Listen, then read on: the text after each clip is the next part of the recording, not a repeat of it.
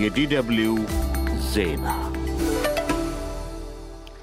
እንደምንዋላችሁ። ጉንፋን ብጤ እየተፈታተነኝ ነው። ነገር ግን ዜናውን አሰማችኋለሁ። በመጀመሪያም ርዕሶቹን እነሆም። የአማራ ክልላዊ መንግሥት በክልሉ ከሸመቁ ታጣቂዎች ጋር ለመደራደር ዝግጁ መሆኑን የክልሉ የሰላምና የጸጥታ ቢሮ አስታወቀ።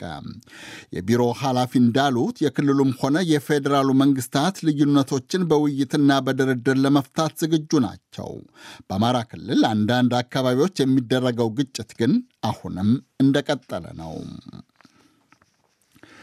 የቡርኪና ፋሶ የማሊና የኒጀር መንግስታት ከምዕራብ አፍሪቃ የምጣኔ ሀብት ማህበረሰብ ኤኮዋስ አባልነት ወጡ። ሦስቱ ሀገራት መፈንቅለ መንግስት ከተደረገባቸው ወዲህ ከኤኮዋስ ጋር ያላቸው ግንኙነት የአይንና ናጫ ብጤ ነው። ሦስቱ ሀገራት ከማኅበሩ መውጣታቸውን የአፍሪቃ ህብረት አሳዛኝ ብሎታል። በሙስና የተዘፈቁ ባለሥልጣናትና ሠራተኞች ለፍርድ የማቅረቡ ቁርጠኝነት በዓለም አካባቢ በመቀነሱ ሙስና በመላው ዓለም ስር እየሰደደ መምጣቱን የዓለም አቀፉ ትራንስፓረንሲ ኢንተርናሽናል ድርጅት አስታወቀ። የሙስናን ምንጭ ደረጃና መከላከያውን የሚጠቁመው ተቋም እንደሚለው የፍትሕ ሥርዓትና የሕግ የበላይነት እየተዳከመ ነው። ዜናው በዝርዝር የአማራ ክልላዊ መንግሥት በክልሉ ከሸመቁ ታጣቂ ኃይላት ጋር ለመደራደርና ለመወያየት ዝግጁ መሆኑን አስታወቀ። በክልሉ አንጻራዊ ሰላም መስፈኑን ገልጧል።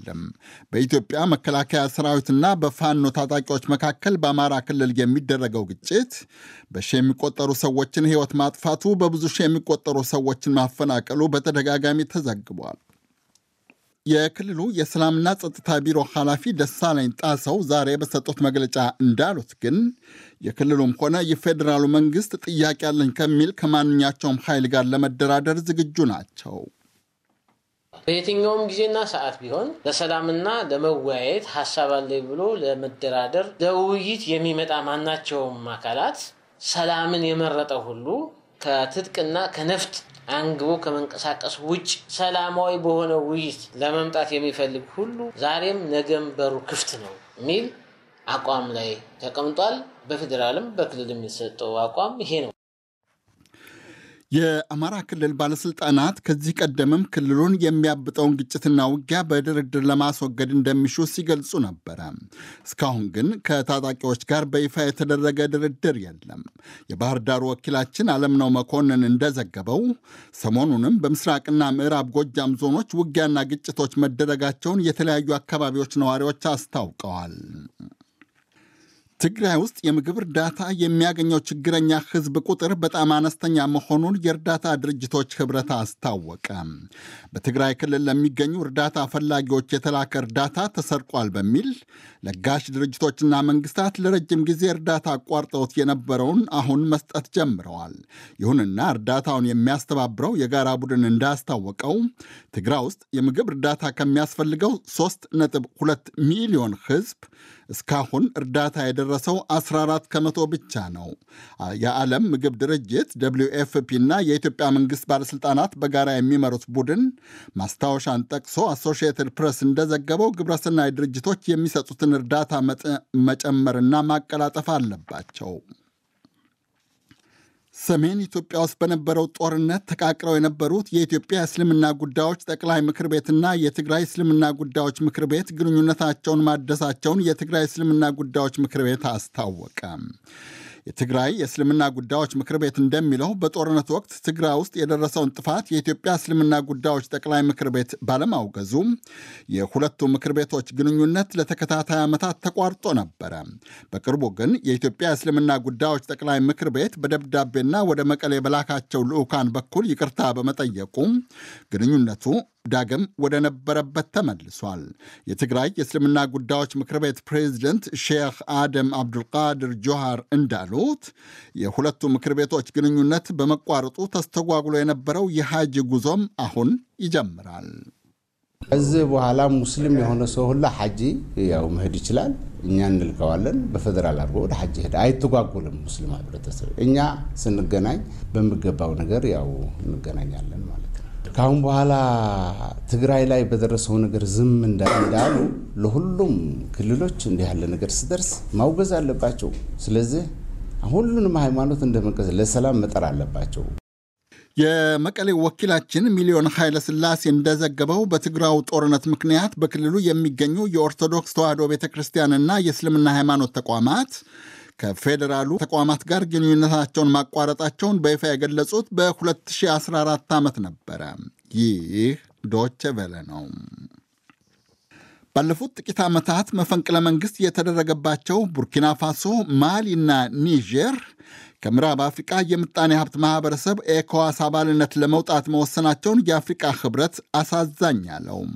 የሦስቱ ሀገራት የጦር መኮንኖች የየሀገራቱን ሲቪላዊ መሪዎች በመፈንቅለ መንግሥት አስወግደው ስልጣን ከያዙ ወዲህ ከኤኮዋስ ጋር ያላቸው ግንኙነት በውጥረት ዛቻና ውግዘት የተሞላ ነበረ።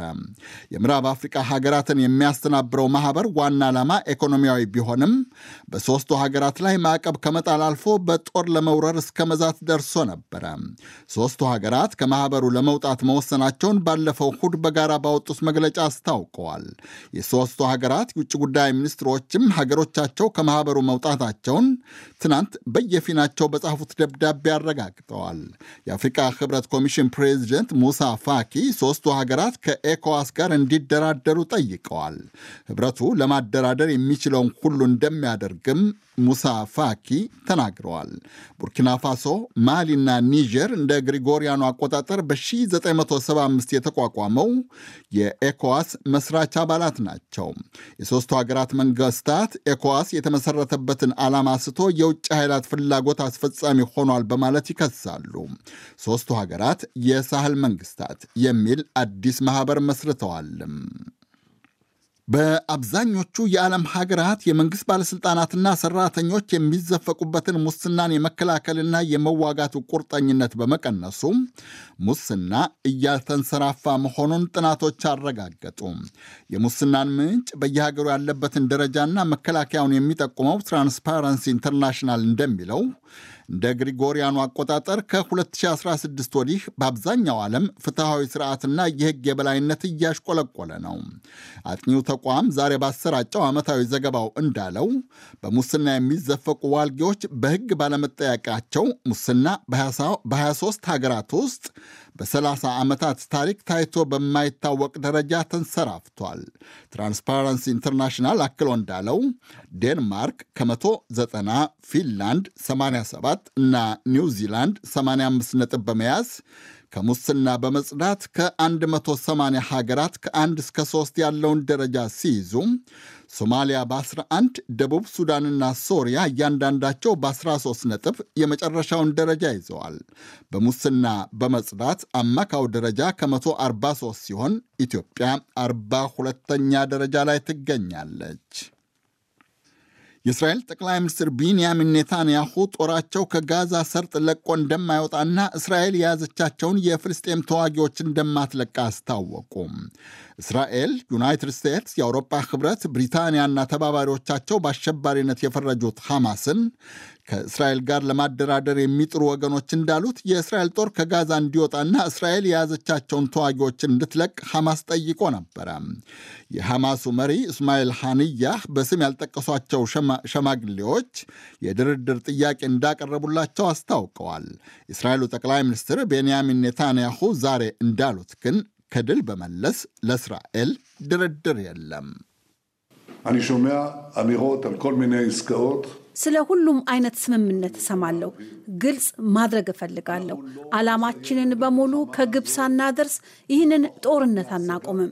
ይህ ማለት ሐማስን ማጥፋት፣ የታገቱብንን በሙሉ ማስመለስ፣ ጋዛ ከእንግዲህ ለእስራኤል ስጋት እንደማትሆን ማረጋገጥ መከላከያ ሰራዊታችንን ከጋዛ እናስወጣም። በሺህ የሚቆጠሩ አሸባሪዎችን አንለቅም። ከነዚህ ውስጥ አንዱም አይደረግም። የሚሆነው ምንድን ነው? ፍጹም ድል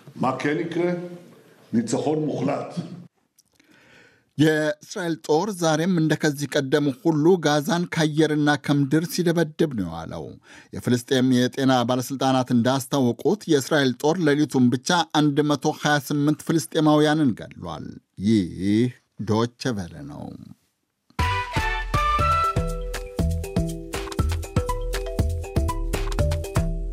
ዜናውን ለማብቃት ርዕሶቹን በድጋሜ ላስታውሳችሁ።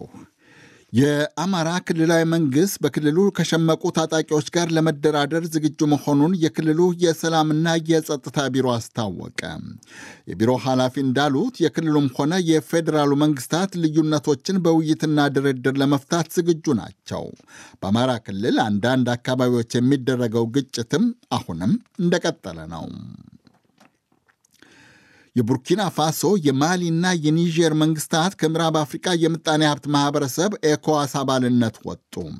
ሦስቱ ሀገራት መፈንቅለ መንግሥት ከተደረገባቸው ወዲህ ከኤኮዋስ ጋር ያላቸው ግንኙነት የአይንና ናጫ ብጤ ነው። ሦስቱ ሀገራት ከማኅበሩ መውጣታቸውን የአፍሪቃ ህብረት አሳዛኝ ብሎታል። በሙስና የተዘፈቁ ባለሥልጣናትና ሠራተኞች ለፍርድ የማቅረቡ ቁርጠኝነት በመቀነሱ ሙስና በመላው ዓለም ስር እየሰደደ መምጣቱን ዓለም አቀፉ ትራንስፓረንሲ ኢንተርናሽናል አስታወቀ። የሙስናን ምንጭ ደረጃና መከላከያውን የሚጠቁመው ተቋም እንደሚለው የፍትሕ ሥርዓትና የሕግ የበላይነት እየተዳከመ ነው።